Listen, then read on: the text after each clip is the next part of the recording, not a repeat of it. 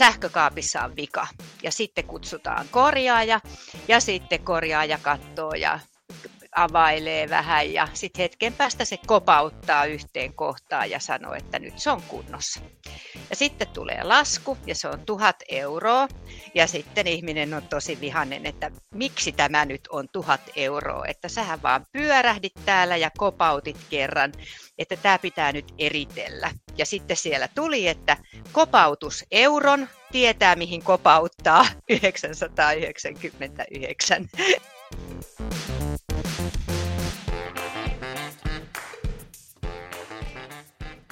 Moikka ja tervetuloa oppimisen psykologia-podcastin pariin. Mä olen psykologi Hanna Siiffeen ja tänään me keskustellaan hiljaisesta tiedosta. Mitä hiljainen tieto on, miksi siitä kannattaa olla kiinnostunut ja miten hiljaista tietoa voi oppia tunnistamaan. Ja mulla on tänään vieraana Helena Lehkonen. Tervetuloa mukaan oppimisen psykologia-podcastiin.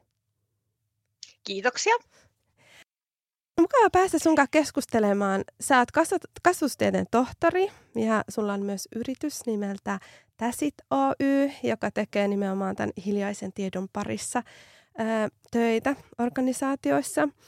Mm, kun me puhutaan nyt tästä hiljaisesta tiedosta ja kohta sukelletaan ehkä tarkemmin siihen, että mitä se tarkoittaa tai miten sitä voi määritellä, ää, niin olisi ihan kiinnostava alkuun aloittaa jostain sellaisesta arkipäiväisestä tilanteesta vaikka, että mi- milloin se hiljainen tieto on läsnä meidän elämässä. Tuleeko sinulle mieleen jotain, jotain sellaista tyypillistä arkipäivähetkeä? No tulee. Vaikkapa se, että joka aamu kun mä keitän kahvit, niin tota, kun mä kaadan siihen tietyn määrän vettä, niin mun ei tarvitse edes ajatella, kuinka paljon mä laitan sitä, sitä tota, kahvijauhetta siihen. Kun mä niin kuin heti, ei mun tarvitse niin ajatella. Mm mä heti tiedän, että ton verran siihen kuuluu laittaa, kun mä oon sitä tehnyt niin monta kertaa. Mulla on kokemus siitä, että tuon verran kahvia tässä keittimessä tuottaa hyvän kahvin. Ja kun mä en ole semmoinen hifistelijä, että pitää mitata millilleen ja grammalleen, niin kuin taas joku toinen, niin mä tykkään siitä, että mä niin kuin summan mutikassa. Se on just sitä, kun leipuri sanoo, että no mä tunsin, tunnet sen sitten käsissä, kun se taikina on hyvää. Niin se on sitä, sitä hiljasta tietoa. Joo, ja jotenkin tuohon liittyen huomaa paljonkin asioita, jos alkaa tutkimaan tai tarkastelemaan sitä omaa arkipäiväistä toimintaa, että mitkä asiat tulee mm-hmm. sieltä selkäytimestä ja mihin tarvitaan sellaista tietoista ohjausta. Mm-hmm. Miten sitten, jos miettii tämmöistä tietotyöläistä tai asiantuntija työtä tekevää siellä ää, työn arjessa. Et kun sä siirryt sieltä kahvi, ää, kahvikupin äärestä sinne työn ääreen, niin missä se silloin näkyy, minkälaisissa hetkissä? Mm. No siis, siis ihan kaikessa. Ihan, ihan jokaisessa. Et jos ajatellaan sitä hiljasta tietoa työssä, niin me voidaan niin miettiä ensinnäkin, että mitä työtä sä teet että jos sä vaikka teet jotain kädentaitoa vaativaa työtä, niin silloin se sun hiljainen tieto on nimenomaan sitä, että sä tunnet, näet, aistit, koet. Ja, ja, ja siinä niin kun tekemisen ohessa koko ajan pystyt seuraamaan, että meneekö tämä oikeaan suuntaan, ilman että sun tarvii niin ajatella sitä tietoisesti, vaan sä, niin kuin, sä niin kuin tunnistat sen. Mulla on tästä semmoinen tarina, joka on kaiketi vähän niin kuin vitsi, jota mä, jolla mä oon aloittanut joskus näitä luentoja, että, että tota, sähkökaapissa on vika. Ja sitten kutsutaan tota noin, niin korjaaja ja sitten korjaaja katsoo ja availee vähän ja sitten hetken päästä se kopauttaa yhteen kohtaan ja sanoo, että nyt se on kunnossa. Ja sitten tulee lasku ja se on tuhat euroa ja sitten ihminen on tosi vihanen, että miksi tämä nyt on tuhat euroa, että sähän vaan pyörähdit täällä ja kopautit kerran, että tämä pitää nyt eritellä. Ja sitten siellä tuli, että kopautus euron tietää, mihin kopauttaa 999 euroa. Eli sä niin kuin tiedät, tunnet, sulla on kokemus, että näin toimien se asia menee eteenpäin. Ja samaan asiantuntijatyössä, mutta hieman eri lailla. Eli sä tunnistat niin kuin sen tilanteen, niiden ihmisten toiminnan vaikka siinä tilanteessa ja sä pystyt aistimaan, että ok, täällä on tämän tyyppinen nyt fiilinki käynnissä ja nyt mun pitää mukauttaa mun toimintaani näin. Ja mitä enemmän sulla on kokemusta, niin sen enemmän sulla on myös sitten niitä toimintamalleja, joissa sitten se taitavuus punnitaan. Eli että sä osaat tunnistaa tilanteen oikein ja sitten sä osaat myös valita siihen tilanteeseen parhaiten sopivan toimintamallin, jolloin tämmöinen lausahdus, kun että taito on taitavaa valintaa, on, on niin kuin hiljaisen tiedon ydin. Että sulla pitää olla niin kuin iso niin kuin työkalupakki, iso osaamisvarasto siellä taustalla, kun sä toimit missä tahansa työssä asiantuntijana. Mutta se, joka on taitava, osaa tunnistaa tilanteen oikein ja osaa valita oikeat toimintatavat. Hmm. Siellä on hiljasta tietoa. Joo, hei, hyvin, hyvin kuvattu ja toi oli mainio toi sähkömies esimerkki. Äh, Onko hiljainen tieto sellainen äh, ähm, asia, joka on helppo tunnistaa tai äh, nähdä siinä omassa toiminnassa? Oman itsen toiminnassa, niin no ei. Minkä takia se on vaikeaa? No kun sitten kun se on automatisoitunutta, niin sä et enää tule ajatelleeksi, kuinka paljon sä osaat. Ja tämä on huomannut, kun mä oon tehnyt eläkkeelle lähtevistä hiljaisen tiedonanalyysejä, niin ne niin kuin, niin kuin siinä äh, haastattelutilanteessa niin kuin havahtuvat itse, että mähän osaankin ihan hirveästi ja, ja, ja kun se on niin automatisoitunutta ja kun se on kerran hiljaista, niin vaikea sun on niin kuin mennä puhumaankaan mistään intuitiosta tai muusta kaiken sen semmoisen hyvin niin kuin pragmaattisen ja niin kuin sen tavan, miten me ylipäätään kuvataan tietoa vaikkapa työpaikalla. Teet jotain tota, työaikaseurantaa tai muuta, niin vaikea siihen on sitä hiljaisen tiedon intuitioon työntää mihinkään kohtaan, mm. vaikka se on se keskiö. Mm. Joo.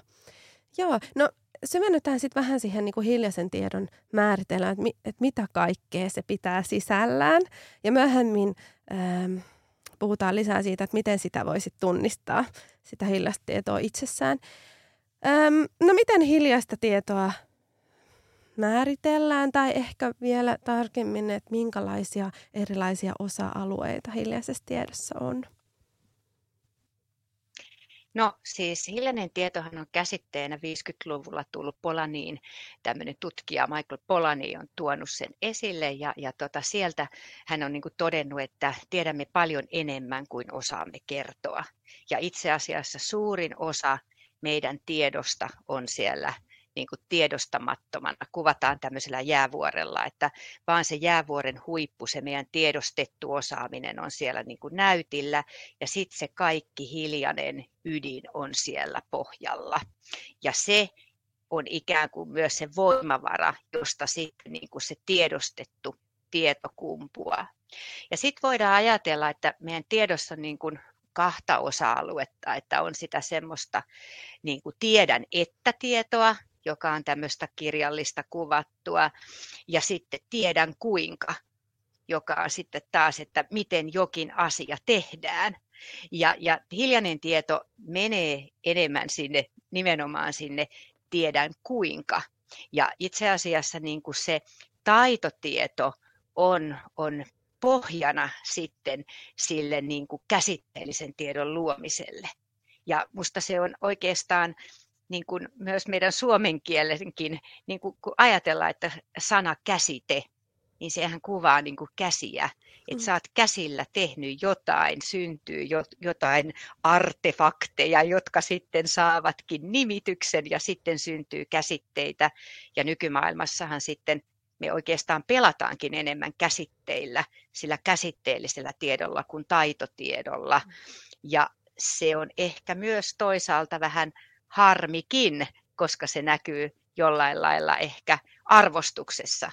Toki nykyään taas myös se käsillä tekemisen arvostus on noussut ja myös esimerkiksi lääkärin työhän on ihan vallan kokonaan sitä käsillä tekemisen työtä ja, tai kätilö mm. tai monet muut ammatit, jotka me pidetään semmoisen korkean profession niin kuin ammatteina ja jossa on paljon käsitteellistä myös, mutta siellä on myös sitä käsillä tekemistä taitotietoa aivan keskiössä.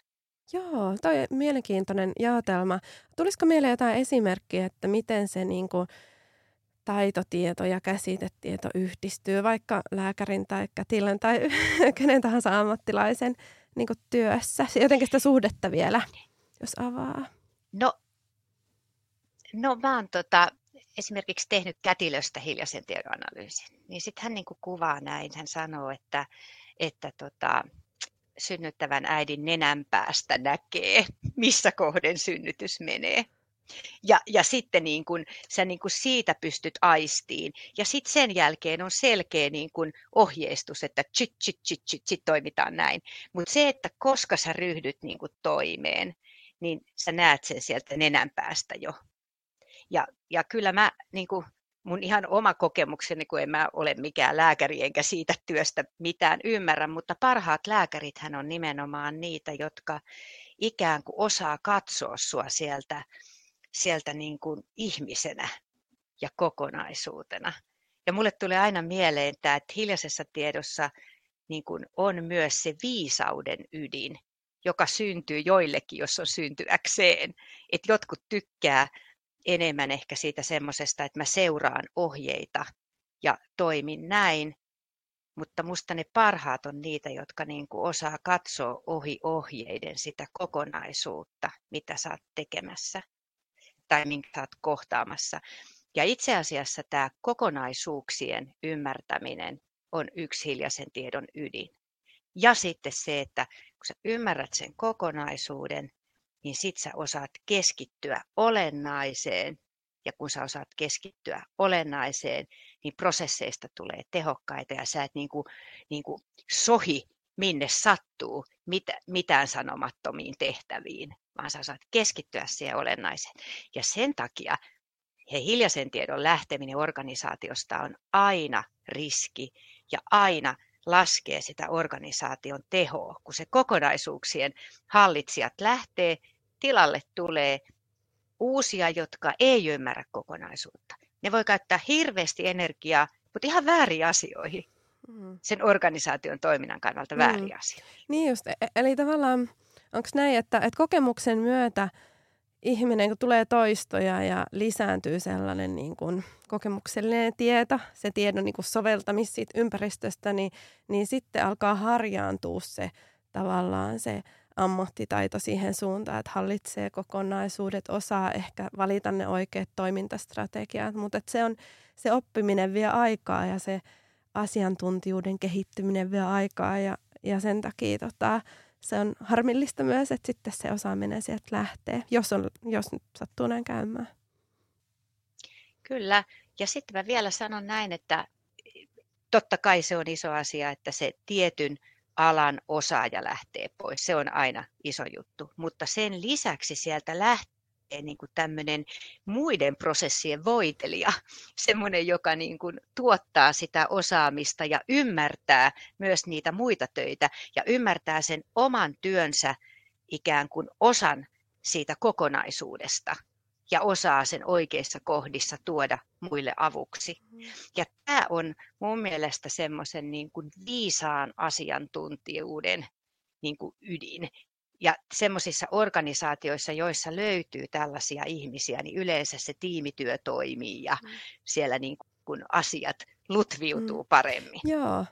Eli jos miettii niin kuin hiljaisen tiedon suhdetta tavallaan osaamiseen, niin, niin onko näin, että että jos hiljainen tieto on sellaista, mitä ei ehkä tunnista ja sellaista syvää asiantuntijuutta versus sit sellaista, mikä on ehkä helppo niin kuin sanottaa tai mallittaa. Ja sitten, että siinä hiljaisessa tiedossa on sellaisia ulottuvuuksia, että se ei ole vaan sitä substanssia ja sen sun tiedyn, tietyn niin työtehtävään liit- työhön liittyvää ongelmanratkaisua ja asiantuntijuutta, vaan siinä on myös tällaisia niin kuin mu- muitakin ulottuvuuksia – että vaikka tämä kontekstuaalinen osaaminen, että mä osaan toimia tässä ympäristössä fiksusti ja osaan hyödyntää muita Juuri ja näin. näin.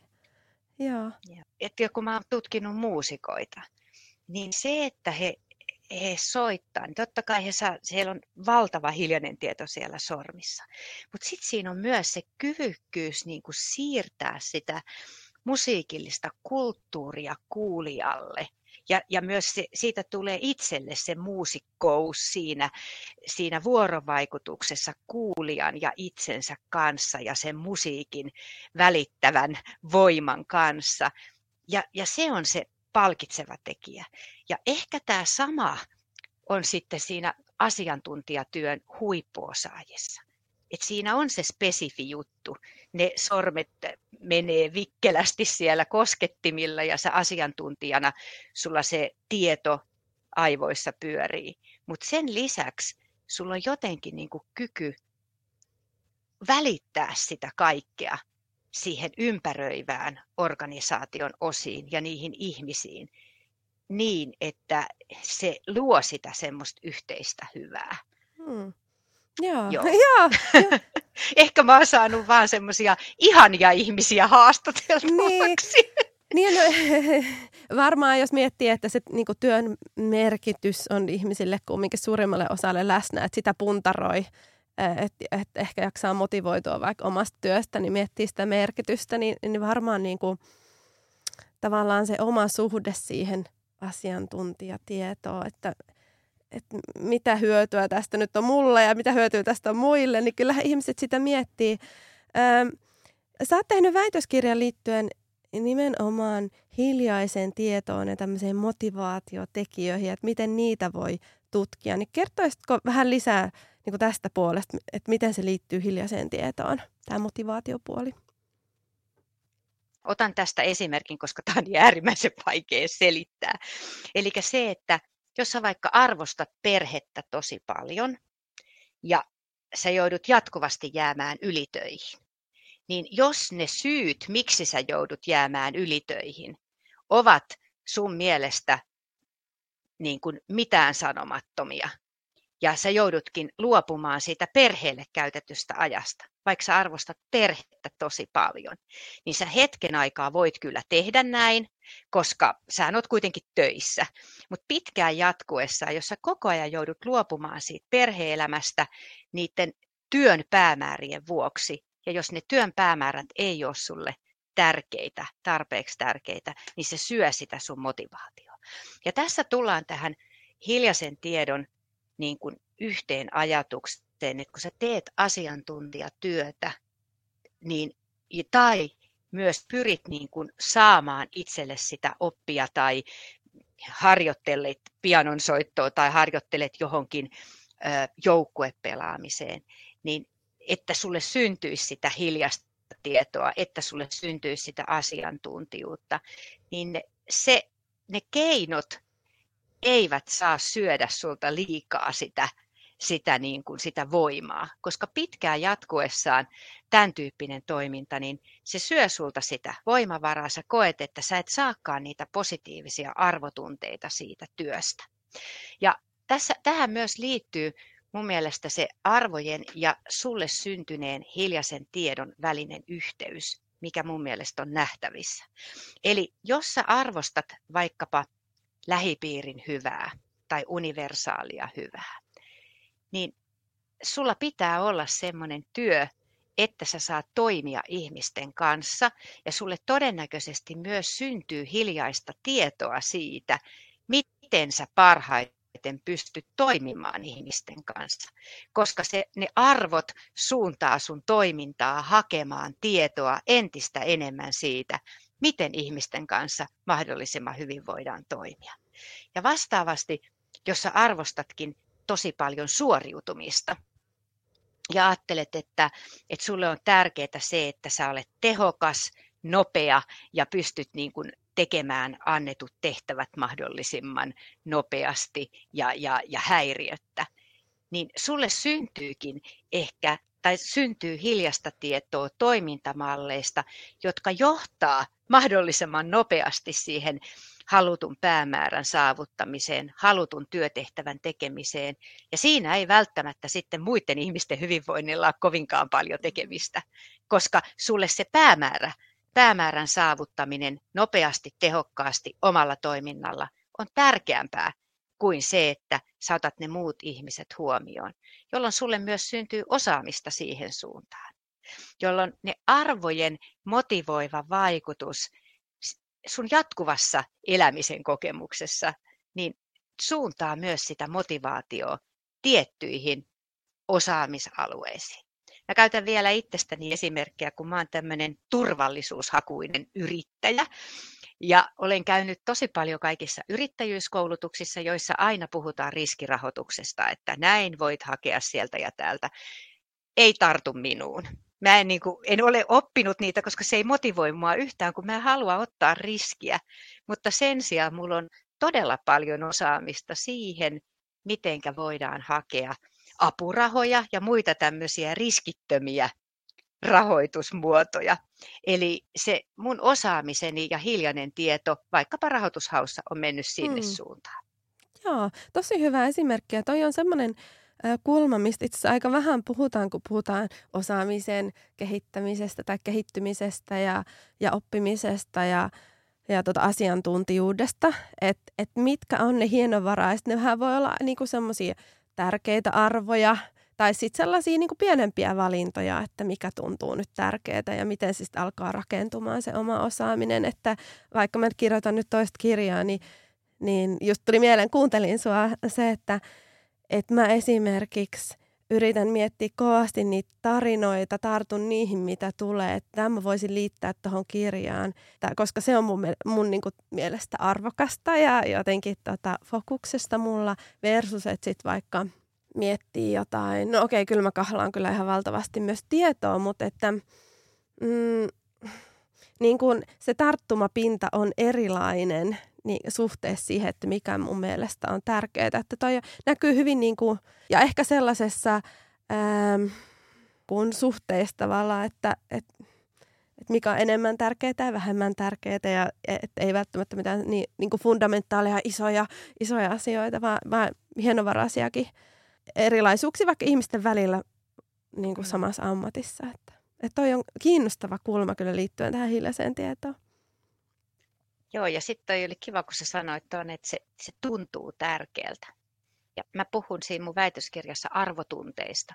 Eli ihmiselle on niin kuin sisäänrakennettu, tämä on puolimatkan käsite, Tapio Puolimatkan, että, että ihminen, ihmiselle on niin kuin sisäänrakennettu se semmoinen arvotunnekartta, siis suurimmalle osalle. että et sä, sä kyllä tiedät, onko toi nyt tärkeää vai ei.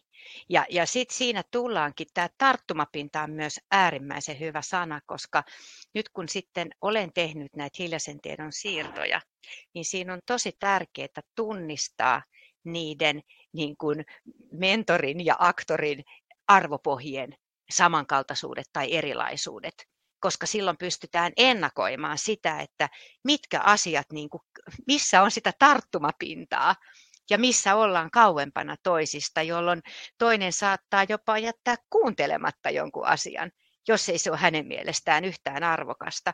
Ja sitten saatetaankin tulla siihen, että hetkinen, tämä on kuitenkin organisaation toiminnan kannalta tosi tärkeää. Ja siksi se, että se hiljainen tieto on tehty näkyväksi ja siihen myös on otettu sitä niin kuin organisaation näkökulmaa, että nämä on niitä tärkeitä asioita, niin on tosi niin kuin merkittävää, jotta sitten ne organisaation toiminnan kannalta tärkeimmät asiat tulee näkyviin. Nimittäin hiljaisessa tiedossa on sitten myös se huono puoli, että sehän on syntynyt kokemuksen kautta ja yleensä ne ensimmäiset kokemukset on just niitä, jotka sitten lähtee suuntaan sua tietty, toimimaan tietyllä tavalla siinä sun asiantuntijuudessa mutta se on saattanut syntyä 30 vuotta sitten, ne keskeisimmät ajatukset. Ja kun maailma muuttuu, niin se hiljainen tieto kantaa myös niitä organisaatiolle haitallisia vanhoja toimintamalleja. Ja nyt kun me puhutaan näistä organisaatiouudistuksista, organisaatioiden yhdistämisistä, tiimityön lisääntymisestä, organisaation rajojen ylittämisestä, niin meillä on aina tämä hiljaisen tiedon säilyttävä voima siellä taustalla. Ja tähän liittyy tämä, että näitä lauseita, että, että tota, kulttuuri syö strategian päivälliseksi. niin se on, kuvaa juuri näitä hiljaisen tiedon niin kuin voimaa, että me voidaan tehdä hienoja strategioita, mutta jos me ei tunnisteta sitä organisaation hiljasta tietoa ja arvopohjaa, niin se strategia syödään päivälliseksi, jollei sitä osata niin kuin ikään kuin viedä organisaation sisään huomioiden ne kulttuuriset arvot ja asenteet, jotka siellä on taustalla.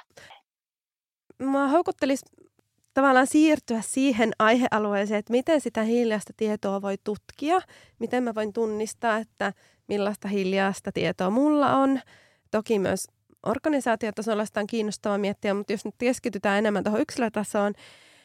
Öm, no ehkä mä kysyn vielä, että, että miksi siitä hiljaisesta tiedosta kannattaa olla kiinnostunut?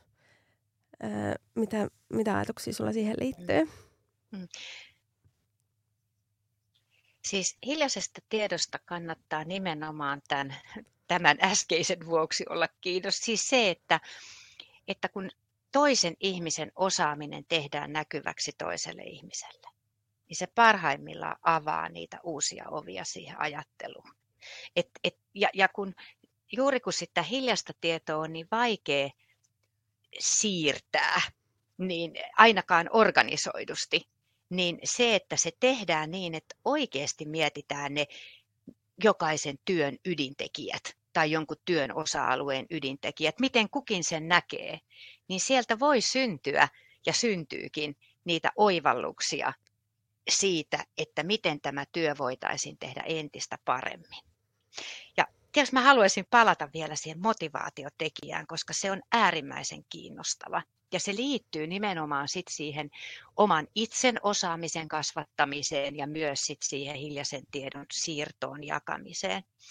Mun lempiteoria on tämmöinen Poiden, joka on tehnyt tämmöisen niin kuin motivaatiokaavion, jossa siellä niin kuin ylhäällä on, että on jotain arvokkaaksi koettuja päämääriä, joihin ihminen pyrkii, joko tietoisesti tai tiedostamatta. Niin kuin sä sanoit, että pidin tärkeänä sitä, niin kerään niitä tarinoita. Sitten siellä sen päämäärän alla on, että tietää, uskoo, että on keinoja saavuttaa se päämäärä. Ja siinä on tosi merkityksellinen se, että siellä on tietää ja uskoo, koska se, se usko on itse asiassa – monesti vahvempi kuin se tieto. Ja nyt, jotta sä motivoidut, niin sun pitää, se ei pelkästään riitä, että sä tiedät, että joku asia on hyväksi. Et vaikka jossain koulutuksessa sulle sanotaan, että nyt näin ja näin toimien pääset paljon tehokkaammin tai pystyt tota, tekemään tämän paremmin. Mutta sun pitää myös uskoa ja tää, tällä uskolla on ihan valtava merkitys. Ja siinä just tullaan siihen, että sä saat kutitella niitä arvoja, sitä motivaatioa niin, että ihminen niin kuin ikään kuin uskoo, että mulla on tähän mahdollisuus. Ja mä otan tästä esimerkin. Me kaikki tiedämme, että ryppyvoiteet eivät vähennä ryppyjä, niin kuin näkyy tästäkin naamasta. Mutta usko on vahva ja se on miljardibisnes kun usko on vahva, että ne ryppyvoiteet auttaa. Ja tätä uskoa vastaan monissa organisaatiouudistuksissa sit joudutaan taistelemaan. Siellä on vahva usko, että näin toimien meidän organisaatio toimii kaikista parhaiten. Ja sitten sieltä strategiasta lykätään tietoa, että ei kun meidän pitäisi muuttaa tähän. Se on, se on tosi vaikeaa. Ja sen uskon ydin on nimenomaan se sun asenteet ja arvot siellä. Että mitä sä ajattelet, että mikä olisi se oikea tapa, paras tapa saavuttaa niitä tärkeitä mm. päämääriä. Meidän täytyy vahvistaa ihmisten Jaa. uskoa kaikessa toiminnassa, kun me halutaan heidän, heidän motivoitua. No miten se tapahtuu? Että jos ajatellaan, että se niin tiedon syöttäminen ja vakuuttaminen, sillä ei ole se oikea reitti, mm. niin miten sitä niin uskoa siitä, että mikä on toimiva ratkaisu, miten tulee toimia, niin miten sitä voi vahvistaa? No varsinkin muutoksen alkuvaiheessa niin pitää heti niin kuin tyytyä aika pieneen, pieneen muutokseen, jotta sieltä tulee niitä onnistumisen kokemuksia.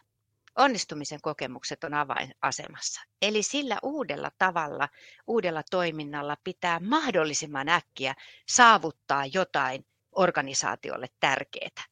Ja mä annan yhden esimerkin siitä mun väitöskirjastani. Siellä oli kaksi koulua pistetty yhteen ja ne aloitti sillä, että ne laittoivat yhteiset varastot. Ja kun ne varastot toimi hyvin, he oli yhteiset varastot pystyneet järjestämään, niin sitten tuli semmoinen, että no ehkä me nyt muutenkin saadaan tämä homma pelaamaan, kun tämä varastoasiakin nyt kaikesta epäuskosta huolimatta ryhtyikin nyt niin kuin onnistumaan. Eli jotain pientä konkreettista, joka helpottaa kaikkien elämää ja joka niin kuin vahvistaa, että me ollaan oikealla tiellä. Hmm. Joo. Joo, pienestä. Joo, eteenpäin. kuulostaa loogiselta. Ja jos miettii ihan niin kuin yksilöpsykologiaakin, niin, hmm. niin tota, jos sä haluat muutosta omassa toiminnassa, niin, niin pienestähän siinä kannattaa lähteä liikkeelle, että se pystyvyyden tunne kasvaa ja, ja kokemus siitä, että mä pystyn ehkä sen tavoitteen saavuttamaan. Että muuten, jos ei usko onnistuvansa, niin ei motivoidu siihen, siihen ö, uudenlaiseen toimintaan. Että, että tosi hyvä, hyvä esimerkki mielenkiintoinen. Ju, juuri näin, juuri näin. Joo. No miten jos haluaa ymmärtää enemmän näitä omia motivaatiotekijöitä ja myös sitä ihan niin kuin substanssi tavallaan puolta hiljaista tietoa, että mi- mitä se mun asiantuntijuus nyt on, mitäs mä nyt oikein osaan ja, ja, ja minkä perusteella mä mm, toimin, niin miten mm. sitä voi lähteä tutkimaan. Moni varmaan esimerkiksi sellaisissa tilanteissa, että hakee ehkä uutta työpaikkaa tai, tai ollaan, on kehityskeskustelu tulossa tai muu, muu hetki, milloin sitä omaa osaamista tarkastellaan ja ehkä osaamisen kehittymistä ja tulevaisuutta, niin niin, ja monia muitakin tilanteita. Mun mielestä on erittäin terveellistä ihmisten olisi tunnistaa, että miten paljon ne on elämässä oppinut ja, ja mitä kaikkea ne osaa jo nyt. Niin, niin miten sitä voi lähteä tutkimaan? Mm. Mm.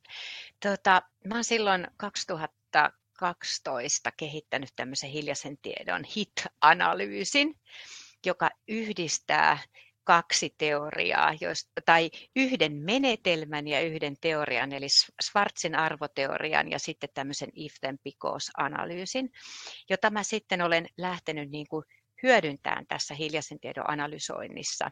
Ja, ja käytännössä se if then because-analyysi tarkoittaa käänteisesti tässä hiljaisen tiedon analyysissä sitä, että sä lähdet niin kuin kertomaan siitä sun osaamisesta niin, että sä mietit, että mitkä ne on ne if, ne keskeiset työn menestystekijät sulla. Ja sitten then, minkälaisin keinoin sä pyrit niihin sun työn menestystekijöihin. Ja sitten on se pikoos, sä kuvaat, että miksi tämä asia on juuri sulle niin tärkeä siinä työssä, miksi se on se menestystekijä ja miksi sä valitset juuri nämä keinot jolla me päästään niihin arvoihin, niihin perusteluihin. Sieltä yleensä syntyy sitä arvopuhetta. Että no, mä sen takia nyt vaikkapa, mulla on Excel-laskentataulukko, kun se nopeasti tuottaa mulle ulos tärkeät tiedot, jotka mä tarvin päätöksenteon tueksi. Tai joku toinen sanoo, että no mulla on hirveän hyvä ydintiimi, kenen kanssa me yhdessä keskustellen sitten hoidetaan ja viedään näitä asioita eteenpäin. Eli, eli sieltä, sieltä syntyy niin kuin niitä toimintamalleja ja niitä perusteluja ja juuri niitä työn ydintekijöitä. Ja tätä kannattaa muuten harjoitella kotona. Se ei ole mitenkään helppoa. Mä oon noita työn, eh, työllisyyden kuntakokeilussa niin näille työnhakijoille niin teettänyt tämmöistä, heidän pitäisi niin itse kertoa. Se on tosi vaikeaa, että sitten mä yleensä haastattelulla sitä tuen, että no mitäs vielä sä osaat. Ja varsinkin jos ei sulla ole paljon työkokemusta, niin sitä on ehkä vähän vaikea lähteä kaivaa, mutta meillä jokaisella on hiljasta tietoa. Eli suosittele jokaista kokeilemaan. Ja sitten siihen liitetään arvoanalyysi, joka pohjautuu tähän Salom Schwarzin arvoteoriaan. Ja se arvoanalyysi nostaa sieltä kolme tärkeintä, sulle tärkeintä arvoa esille. Ja sitten tämä arvoanalyysi ja nämä osaamisketjut yhdistetään. Ja näin nähdään, että missä kohden ne arvot nimenomaan sitä sun toimintaa suuntaa. Missä kohden ne on niin kuin aktiivisia. Ja, ja mun kokemus on se, että se itse se spesifi osaaminen, vaikkapa se mitenkä ne sormet siellä tota, koskettimilla kulkee, niin sehän on niin kuin, se, ei ole arvosidonnaista. Siis spesifi osaaminen harvoin on arvosidonnaista, mutta se, miten sä sitä hyödynnät, jotta sitten sä olet niin sanotusti se arvokas ja hiljasta tietoa ja viisautta omaava työntekijä, niin se on sitten se ratkaiseva. Ja siellä ne arvot nimenomaan sitten näkyy miten sä viet niitä mm. asioita eteenpäin, mitkä ne on ne keinot ja miten sä priorisoit ne työtehtävät. Siellä näkyy sitten ne arvot. Joo, Eli joo. näin. Joo, tosi hyvä. Tuleeko sulle mieleen mitään, mitään semmoisia tarinoita tai tapauksia, kun sä oot teettänyt näitä analyysejä ja tutkinut hiljasta tietoa ihmisten kanssa, mitä, mitkä sulle olisi jäänyt mieleen, että ihmiset on jotenkin oppinut hahmottamaan tai sanottamaan, että ha, mullahan on tällaista osaamista. No ei ehkä suoraan niin, että, että tota, sanotaan, että nämä tämmöiset niin intuitiiviset, että no mä nyt sitten niin kuin osaan toimia vaan niiden kanssa. Sitten kun mä rupean niin kuin kaivaan, että no mitä sä teet, no miten sä teet, niin, niin no joo, onhan mulla vähän tässä tätä toimintamallia, miten, miten, mitä mä niin kuin noudattelen, mutta sitä ei siinä, ensin siinä hetkessä osaa niin kuin sanoiksi pukea, että mitenkä tota, miten sä siinä toimit. Tai sitten kun tämmöinen mulle tulee mieleen, kun yksi tota keskijohtoa edustava henkilö sanoi, että tämä työ nyt on sellaista, että me ollaan niin kuin komposteja, että paskaa tulee sisään ja multaa pitäisi tulla ulos. Mun mielestä se kuvaa niin kuin jotenkin siis sitä keskijohdon aika vaikeaa tilannetta usein. Että sieltä tulee niin kuin vaatimuksia ja pitäisi pystyä tekemään ja ei ole tehty kunnolla. Ja sitten sun pitäisi se suodattaa ja saada niitä multaa. Ja, ja se, se, se oli minusta hyvin sanottu. Tai, tai sitten tota, siinä palloilulajien, mä oon tutkinut noita palloilulajien päävalmentajia, niin sitten siellä todettiin, että sä et voi laittaa pukukoppiin istua vierekkäin niin kahta semmoista negatiivista. Et kun sitten se toinen sanoo, että tämä on niin ihan peestä, niin sitten se toinen sanoo, että tämä on ihan peestä. Ja sitten niin kuin vahvistaa toisiaan. Et siihen väliin muutama semmoinen rauhallinen, niin sitten se henki pysyy hyvänä kun ne kaksi ei pysty niin kuin jupiseen siihen vierekkäin. Niin tämmöisiä. Ihan siis, niin kuin, siis hyvin niin kuin triviaaleja, mutta toisaalta kun sit kun miettii, niin siinä on hirveästi niin kuin ydintä sille, joka lähtee tekemään sitä työtä, joka vaikka aloittaa sitä hommaa. Ei tule välttämättä ajatelleeksikaan, että näin pienellä asialla voi tehdä. Tai että itse asiassa, no tällaistahan tämä keskijohdossa työskentely nyt on, että tämä ei ole vain niin kuin minun, niin kuin minusta itsestä johtuvaa, vaan tässä asemassa oleville tulee vaateita ja pitäisi saada kuitenkin hyvää tulosta tehtyä. Että mm. joo, tämmöisiä. Joo, joo. joo jotenkin mä, tai mulla herää se ajatus, että, että olisi terveellistä, että – puhuttaisiin työpaikoilla ja vaikka tiimeissä tai, tai erilaisissa yhteyksistä siitä osaamisesta ja niin siitä niin kuin omasta tavasta tehdä työtä. Mä usein kannustan ja toivon, että puhuttaisiin paljon oppimisesta ja siitä, että mitä kaikkea oppinut ja hoksannut ja oivaltanut tai minkä asioiden kanssa niin kuin painiskelee. Mutta tota, yhtä lailla ehkä myös äm, sen su- jotenkin niin kuin tämän, tämän meidän keskustelun pohjalta herää se ajatus, että miten hyödyllistä olisi jo sanottaa asioita siitä omasta tekemisestä, että, että miten sen kokee ja, ja minkälaisia, äh, mm. onko tullut jotain tämmöisiä kiteytyneitä niin kuin, äm, mm. ajatuksia siihen liittyen ja käydä sitä keskustelua, että, että se ehkä helposti se kahvipöytäkeskustelu tai, tai sitten ihan niissä varsinaisissa palavereissakin niin menee sellaiseen päivän polttavaan ongelmanratkaisuun ja sitten tämän tyyppinen keskustelu jää aika mm. vähin. Kyllä. Ja sitten siihen esimerkiksi arvokeskusteluun on harvoin välineitä, ettei ole edes käsitteitä käydä arvokeskustelua, koska sitten se äkkiä menee myös vähän semmoiseksi, että kuka on hyvä, kuka on huono. Eli pitäisi pystyä käymään niin kuin neutraalisti arvokeskustelua. Ja itse asiassa tota, ehkä semmoinen vaikeimmin ratkaistava arvojännite työpaikalla on niiden henkilöiden välillä, joista toiset on muutosta arvostavia ja toiset on pysyvyyttä arvostavia. Ja kun toiset haluaisi mennä eteenpäin ja on innostuneita oppimisesta niin kuin sinä, mutta kaikki ei ole osa haluaisi aina tehdä niin kuin aina ennenkin. Ja, ja se on heille arvo, että voi kun joskus saisi vaan tehdä sitä, mitä mä oon, missä mä oon hyvä ja mistä, mitä, miten, mm. niin kuin mä oon aina tehnyt. Ja ei he haluakaan oppia. Ja sitten juuri se, että kun tämä meidän nykyorganisaatiot vaatii jatkuvaa oppimista, miten me kannatellaan niitä, jotka ei luontaisesti sitä arvosta. Miten me saadaan myös heidät niin kuin kokemaan se, että heille on edelleen paikkansa, nimittäin heille on paikkansa.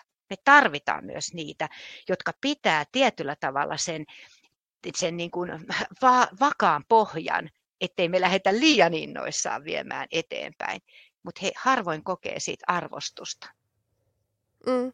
Niin ja eri elämäntilanteissa ihmisille se oppiminen on erilaisissa roolissa, että jos elää ruuhkavuosien keskellä tai muuta elämää, elämän kriisiä vaikka päällä, niin se työhän voi olla ihan, ihan niin kuin lifesaver, jos siinä on semmoista vahvaa hallinnan tunnetta. Että, että mä oon ihan samaa mieltä, että tavallaan oppimisen arvo on ihmisille eri tilanteissa erilainen. Ja sitten toisaalta jotkut on myös sellaisia, jotka arvostaa enemmän vakautta ja toiset sitä uudistumista ja sen pitäisi olla ihan ok. Hei kiitos Helena, tämä on ollut tosi mielenkiintoinen keskustelu. Mä millään maltaisi lopettaa, mutta, mutta kiitos sulle paljon tästä juttuhetkestä. Joo, toivottavasti näistä mun hatarista sanoista, kun tässä on niin paljon, niin kuitenkin saadaan, tulisi semmoinen jonkinlainen kokonaisuus ja että jäisi mieleen se, että kuvatkaa osaamista, niin kaikilla sitä on. Erittäin hyvä kiteytys tähän loppuun. Kiitos Elena. Kiitos.